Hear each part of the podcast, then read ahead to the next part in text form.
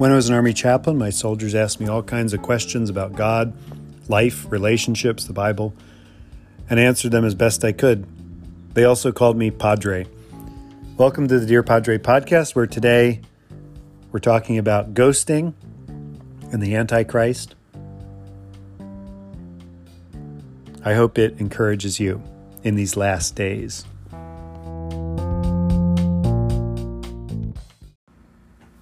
I don't know if you've ever been ghosted, if you've ever um, experienced that, where someone just kind of stops talking to you. Um, that's hard.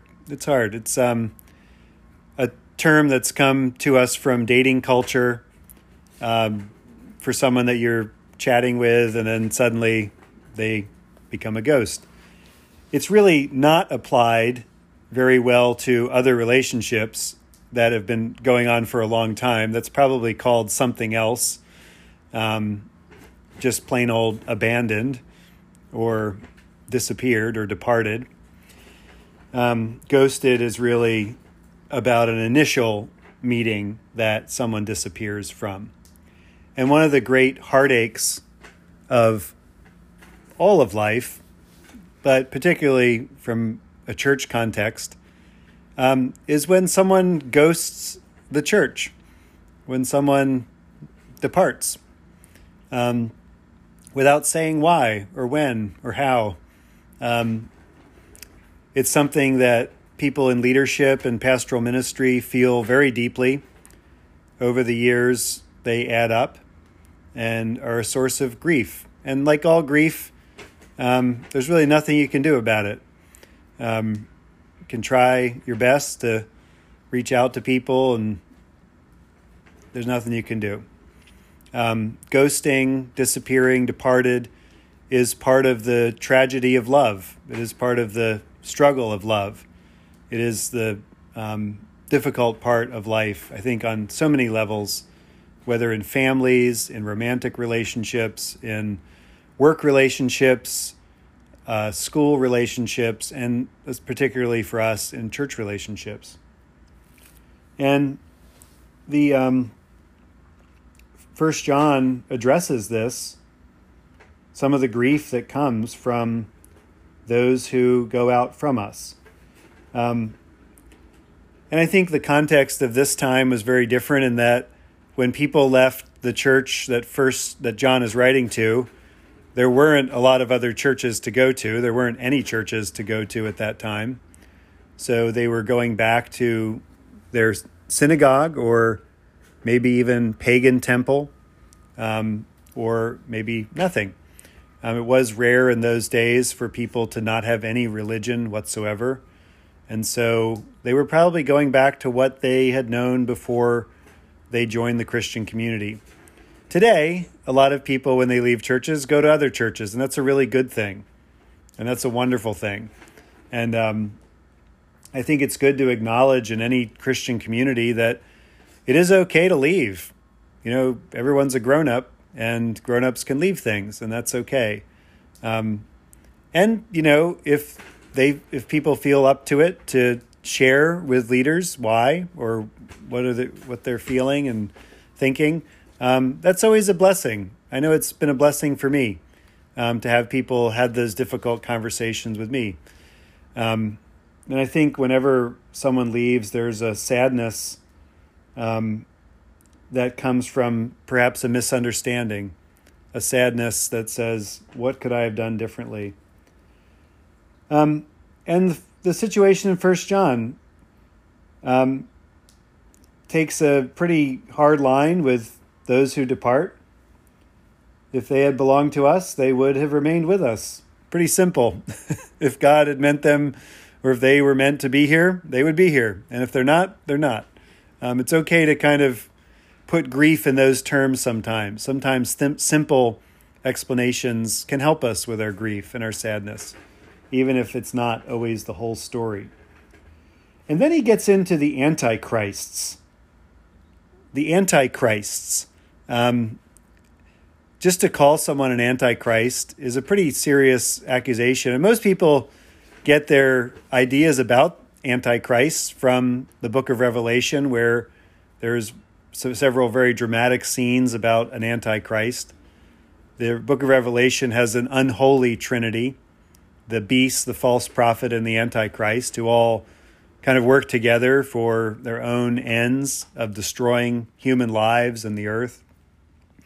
And in First John, it's just the antichrist. He says it's the last hour. 2,000 years later, we're still saying it's the last hour. Uh, this is a Christian belief that we are living in the last hour. And not so much the last hour, perhaps, for our Christian lifetime, but for the age of the world. Christians have always adopted a, a view that the world history or divine history or sacred history, um, you know, is somewhere around 6,000 years. And this is fair when it comes to historical record. We have historical data, records, written records going back, you know, about 6,000 years or so. Um, and not much beyond that when it comes to writing uh, or or um, history. When we go past 4000 BC, we're into something else um, mythology, prehistory, um, something else, not necessarily history as we can think of it. And so um, the story in the in the Bible of God's dealings with people goes back to about 4000 BC. Now, of course, it goes all the way back to Adam, um, and the genealogies go from there. But it was an Anglican Archbishop Ussher who counted up the numbers in the Old Testament in the genealogies and came out to, I think, 4004 BC as when the creation of the world is said to have happened in the book of Revelation or the book of Genesis. I think he had September 28th, 9 o'clock in the morning, in 4004 BC, BCE.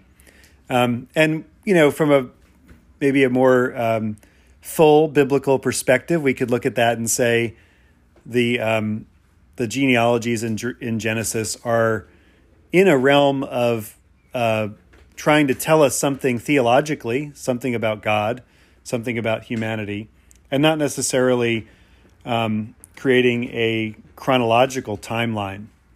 For instance, there are gaps in those genealogies that probably indicate that someone was the ancestor of someone, not necessarily a direct father son relationship. So you uh, can allow for more time that way. But the idea that the this is the final stage of human history with God is a pretty old Christian belief. Um, going back to First John, going back to what Jesus said, going back to the teachings really of Jesus. Ultimately, that's where the belief that this is the last days comes from. Um, in our Eucharistic prayers, um, we have this kind of language used.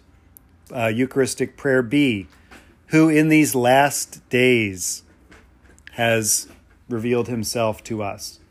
So this is not, um, as some cynics might say, a false belief of Christians that we believe we're in the last days. This is a very profoundly Christian belief. We are to anticipate, as our creed, the one we say every Sunday and every morning, says, He shall come again to judge the living and the dead. The belief that Jesus is coming back, that there will be a second advent, that there will be um, a reconciliation, a pouring out of God's justice on the earth um, that will happen in the last days, is a Christian belief. Now, how it's going to happen and when and where is hard to know. And lots of people will come along and tell you when it will happen and when you should be ready. Um, but Jesus said, You cannot know the day or the hour, which, you know, some people on TV might say, Well, you can know the year if you can't know the day or the hour. But I still think he meant you can't really know. And so we live in this anticipation. We live in this anticipation of what God can do that is something completely different to right the wrongs, to establish justice on this justice uh, forsaken earth. There is so so little justice um, in this earth, um, and even our attempts at justice, even our attempts to make things right, often fall flat. And so our cry, even so, come quickly, Lord Jesus, is a cry of those who are seeking deliverance, those who are seeking justice, those who are seeking reconciliation with God. And so um, when he writes about these antichrists that are coming, there's not just one, there's many. And the definition of an antichrist is someone who denies the Father and the Son. Um, this idea that antichrist means anti Messiah. The word Christ is the Greek form of the Hebrew Messiah, the anointed one, someone who's anointed with oil. Kings were anointed with oil in the Old Testament, um, and some others as well. And so, this anointing, Jesus Christ, it's not his last name, it is his title. This anointing, this anointed Messiah who will save us, is the Christ. He is the one who is now king. He is the one who will rule and reign, who already rules and is yet to rule. We live in the prophetic already, not yet. Jesus is already ruling, and yet Jesus is still yet to rule. And we live in that tension as Christians in these latter days. And so the Antichrist come along and say, Jesus really isn't the Christ, or Jesus really isn't in a relationship with God the Father. In other words, Jesus really isn't God, and you shouldn't worship him. That is what the Antichrists consistently say. They always divert our attention from the one who can really save us. And while you know, Protestants for 500 years have said that the Pope was the Antichrist, and others have said that John F. Kennedy was, and others might say Trump was or is, or whoever it is that comes along. I think those who um, set themselves up as the saviors of the world often tend to be antichrists in that they try to divert us from trusting in the justice of God. Um, Christianity has survived every political form on the planet monarchy, Roman imperial might, uh, democracy. Uh, you name any kind of form of government that has been around for the last 2,000 years, which most of them have, uh, we have endured it. We have gotten through it. We have transcended it, even. Um, Christianity will survive in any environment. Um, I prefer a democracy where I get a say in what happens to some degree, hopefully. Um, and yet, um, we must recognize that Jesus, Jesus Christ, the Christ, the Messiah, is our true King. And while we participate in human community, not just local human community, but national human community, we participate in our government, our democracy. Um, we also recognize that ultimately Justice will be done when Christ returns, and we lo- live for that day. We live in the latter and last days. This doesn't mean we don't build stuff here. We don't work for justice and peace while we have a chance in this earth. It doesn't mean we don't care about people who are suffering or anything like that. We are very much rooted in this world, yet acknowledging that Jesus is our King. And so, this word to this early church that you're going to have people that come and try to trick you, people that divert your attention from Jesus. This is the, always the word to the church in the last days. Our attention is easily diverted. So don't give up on Jesus.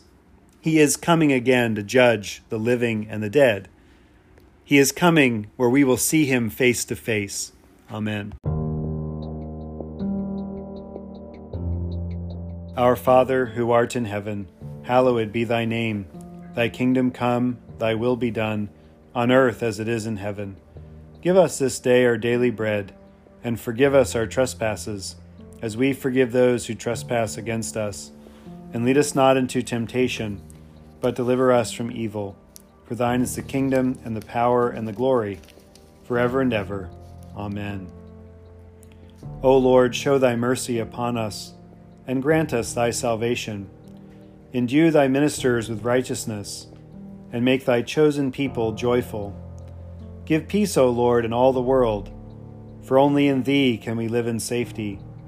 Lord, keep this nation under thy care, and guide us in the way of justice and truth. Let thy way be known upon earth, thy saving health among all nations. Let not the needy, O Lord, be forgotten, nor the hope of the poor be taken away. Create in us clean hearts, O God, and sustain us with thy Holy Spirit.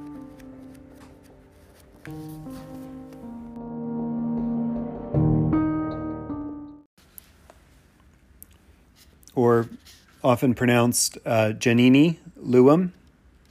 He was born in 1922 in Acholi in Uganda, near the Sudanese border, a place of great conflict and military tension.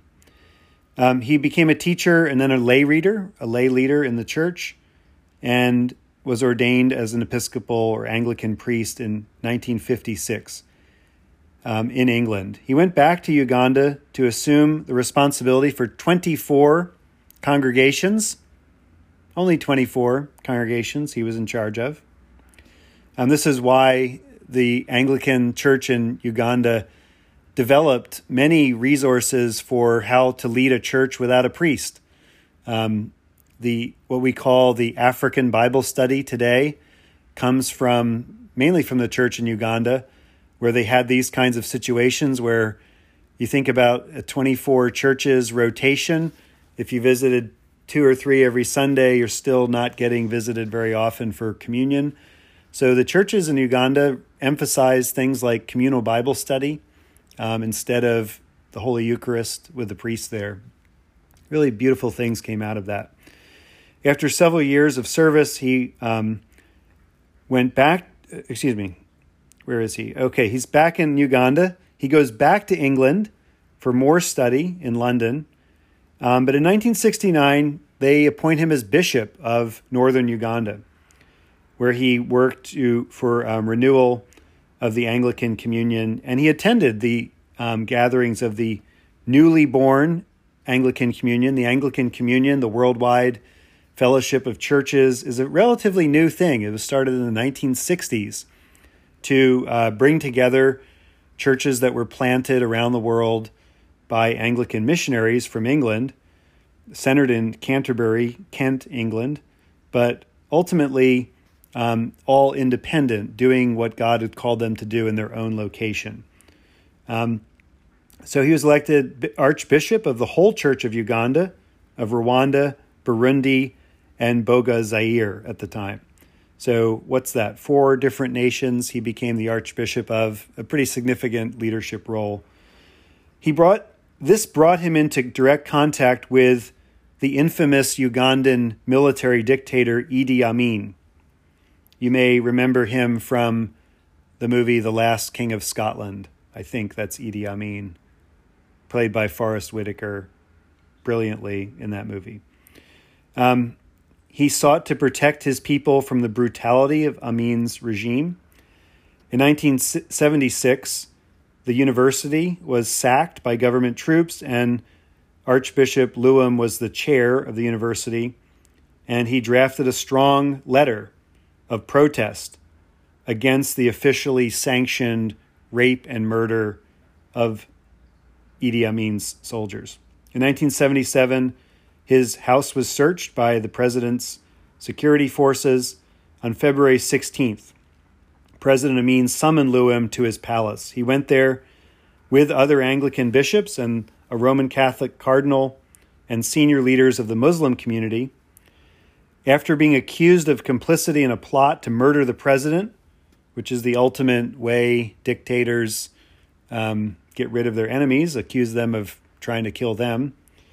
Um, most of the clerics were allowed to leave after being accused of attempted murder, but Archbishop, Archbishop Luwum was ordered to remain behind. As his companions departed, Archbishop Luwum said, They are going to kill me, I am not afraid. He was never seen alive again. The following the day, on February 17th, the today's anniversary, the government announced that he had been killed in an automobile accident while resisting arrest. Only after weeks had passed was uh, only after some weeks had passed was his bullet-ridden body released to his family for burial. Early in his confrontation with the Ugandan government, Archbishop Luwum answered one of his critics by saying, I do not know how long I shall occupy this chair. I live as though there will be no tomorrow. While the opportunity is there, I preach the gospel with all my might, and my conscience is clear before God. Good words for today. O God, whose Son, the Good Shepherd, laid down his life for the sheep, we give thee thanks for thy faithful shepherd, Janani Luwum, who, after his Saviour's example, gave up his life for the people of Uganda. Grant us to be so inspired by his witness that we may, we may make no peace with oppression, but live as those who are sealed with the cross of Christ, who died and rose again, and now liveth and reigneth with thee and the Holy Spirit, one God, forever and ever. Amen. And I had the blessing of serving with Ugandan soldiers in Iraq while I was there. And I can attest to their Anglican faith and vibrant singing in chapel um, in a really beautiful way. So thankful for his legacy in Uganda, which is still strong today.